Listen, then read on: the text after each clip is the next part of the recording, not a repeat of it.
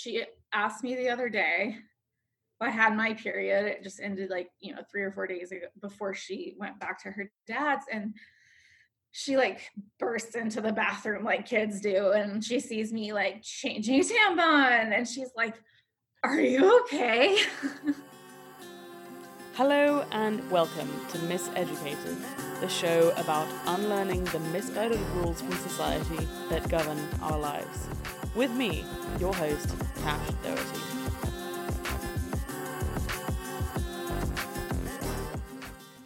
Hello everyone and welcome back to Miseducated with me, Tash Doherty. This week, I'm sharing the second part of a conversation that I had with Christina Van Vuren, the founder of Future of Femtech. And in this episode, I ask her all about how becoming a mum prepared her to become an expert in femtech, and how it also enabled her to identify all different kinds of problems that women around the world are facing in terms of our health. For example, Christina will tell us all about her experience with postpartum depression, but at the time, she had no idea what it was. Then she answers some really important questions. If we missed out on education about our health, how should we educate our daughters? Christina shares the personal and funny stories about how she has spoken to her daughter about periods and birth. So I really hope that you enjoy this episode.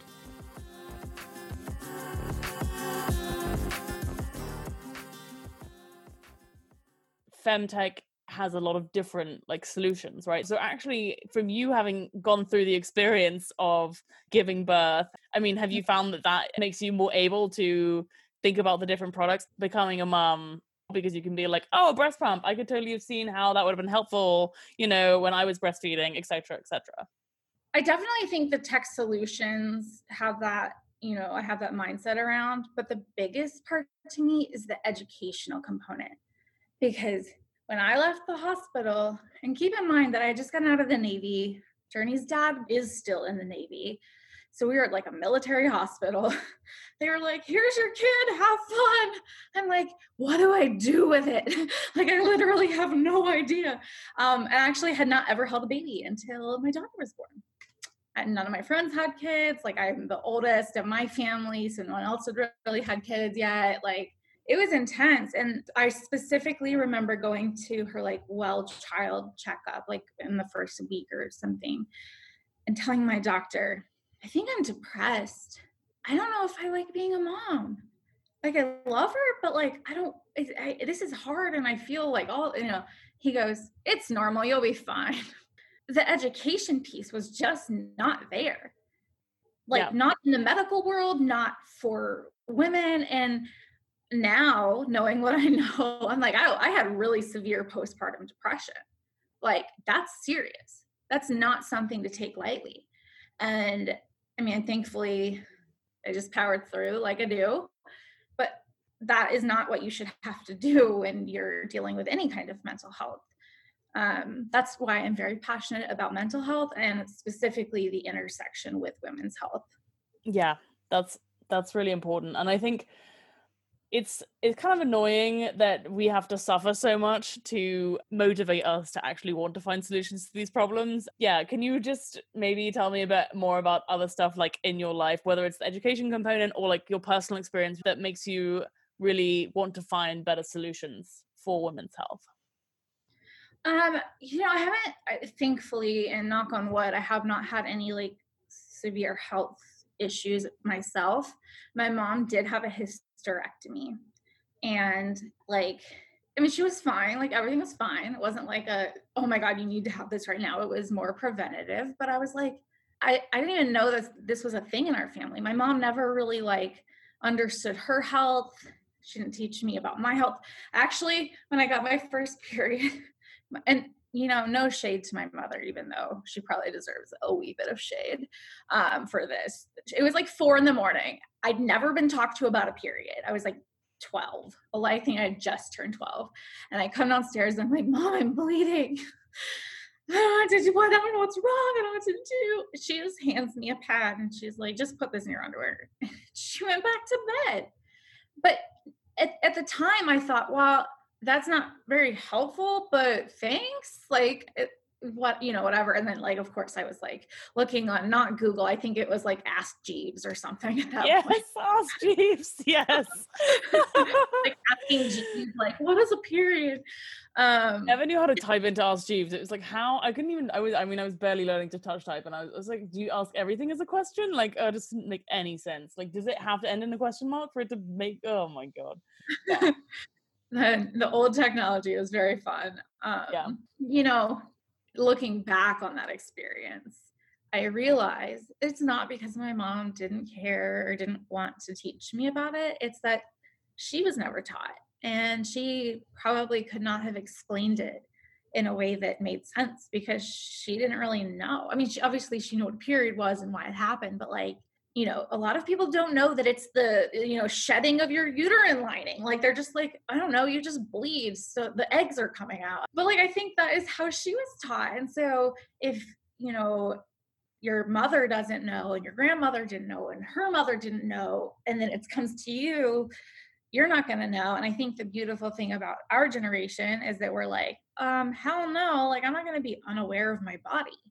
Like, this is, especially with all the political stuff going on, and we don't have to get into that, but I think that that has really awakened a lot of women to the realization that if we aren't in control of our bodies, then by default, we are handing over control to, well, let's just say it, a bunch of old white men. Yeah. So I have taken it on myself to break that cycle. I've talked to Journey very clearly with anatomy terms. I say vagina. She said something one time about, she's like, I'm glad I don't have one of those boy dangly things. And I was like, you mean a penis? And she was like, Mom, we're not supposed to say that. And I was like, why? She goes, I don't know. I'm like, yeah, exactly. You can say that. It's not a bad word. So of course she goes back to her dad's after this happened and went to school and told all of her friends that girls have vaginas. She's like 5. I was like, at least someone told them, better now than never. But now she, you know, she's older. She's starting to be more aware of her body and things. And, you know, I'll like get in the shower. And of course she's my kid, so I'm not like not undressed in front of her. And she's just looking at me like, am I going to have boobies one day? Yeah, that is the classic thought, honestly, for all young girls. You're just like, is that going to be me someday? And then it happens. And then that's it. And it happens with you knowing it's happening. And then just one day you're like, oh my God, I have tits. Like, wow. That's incredible. That is not how it happened for me anyway. I feel like a lot, like there's this very awkward year or two where you're kind of like, starting to go through puberty, but your boobs haven't quite developed yet, and it's just because your boobs aren't quite big enough to have a bra, but then everyone like is like desperate to have one. You're just like, why? Yeah. And then so I was gonna say one last thing. Have you talked to Journey about her period yet, or the fact that she will get a period? Mm-hmm. I have my period. I was like, remember we talked about what periods are, and she's like, yes, if you're not having a baby, then you have to bleed. Like, essentially, yes, that's correct. And she later, like that day or the next day, she goes, she had a little bit of a bloody nose, like it was dry or something. And she goes, "Kid noses get periods? Because I think I have mine." Oh my God, that is so cute. Well, at least she's like educated and aware. I mean, I remember when I was in like 5th grade, my teacher was like, "And you're gonna get your period," and I was like, "What? Like, you're gonna bleed every month? Why did nobody tell me this?" And I was very annoyed about it. And then it started like soon after that, and I was like, "My life is going downhill from here on out." So yeah, that's how it feels. And I told Journey, I said, "Well, your nose can't get periods. We probably need to put a dehumidifier in your bedroom." That's what that is. And I told her, I was like, you won't start getting a period until your body starts to develop. And I try to keep it succinct, because anytime I've tried to go a little like, yeah, so your uterine lining and, you know, 4 cycles, she's like, "Can I go play with my skateboard now?" Like, let me know if you have any questions. And that's what I always tried to do, is just keep it very like factual and not emotional, and not tell her like, "Oh, having a period's so annoying," because yeah, it's inconvenient, but it's also really beautiful. And none of us would be here if women didn't have periods. So I love that. A lot of shame. I've never even thought of that before. Well, I think that contributes to a lot of the shame and stigma, right? Like that I have friends who, I mean, I'm 30, I'll be 31 next Friday. I still have friends who are like, do you have a day? I'm like, why are we whispering about this? This doesn't, like, what? And I don't like call them out on it like in the moment, but I'm like, are you like, tell me about that. Like, let's unpack that a little. Cause I'd shout across the restaurant, like, hey, grab a table. I'm like, I don't care. And I think that the, you know, narrative around, oh, it's annoying, it's inconvenient, whatever, is contributing to that, because how are you supposed to feel good about it? Feel good about something that is constantly criticized. Yeah, true. I think people are definitely talking about it more. I've started talking about periods with boys as well, like in group circles. like, you know, my friends are like, okay, well, imagine, think of something that sucks or whatever. And we're sitting around a campfire and I'm like, my period. And she's like, oh yeah, great. And then we, you know, we keep talking and it's part of the conversation. And I think, yeah, that is part of the fear, is like, what are men going to think? And the reality is that we just need to realize that we are 51% of the population or whatever it is. And it's their, it's their loss, or we can talk about it if we want to talk about it. Right. And my mindset too, that, and not just with periods, but with anything, when guys are like, oh, you're on your period, or like, you know, oh, childbirth is nasty. I'm like, how do you think you got here, dude? Like, and also maybe this is just because I recently went through a divorce. We're still very good friends, but you know, the divorce is a divorce, but I went through this period of time where I was like, I don't care what men's opinions are. Like, you guys have had your opinion and have all the platforms for a very long time now. Like, not like decades, but like millennia.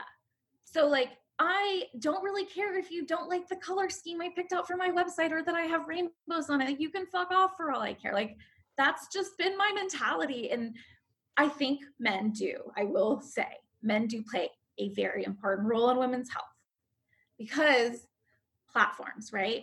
Men have the platforms. They have, you know, whether we like it or not, they do tend to have more sway, right? Especially when it comes to money, because, you know, women don't know what to do with money.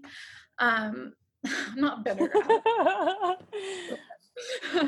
But, you know, they have, just like white people have a responsibility to use their platforms to amplify Black voices, men in positions of power need to be using their platforms to amplify the voices of women, and especially women of color.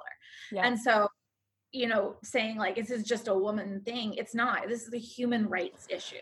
Yeah, exactly. And also, I mean, like, my dad has 3 daughters and 1 son, you know, so what kind of person is he if he thinks that his 3 daughters should not have access to the same resources or tampons in the bathroom at work or whatever it is?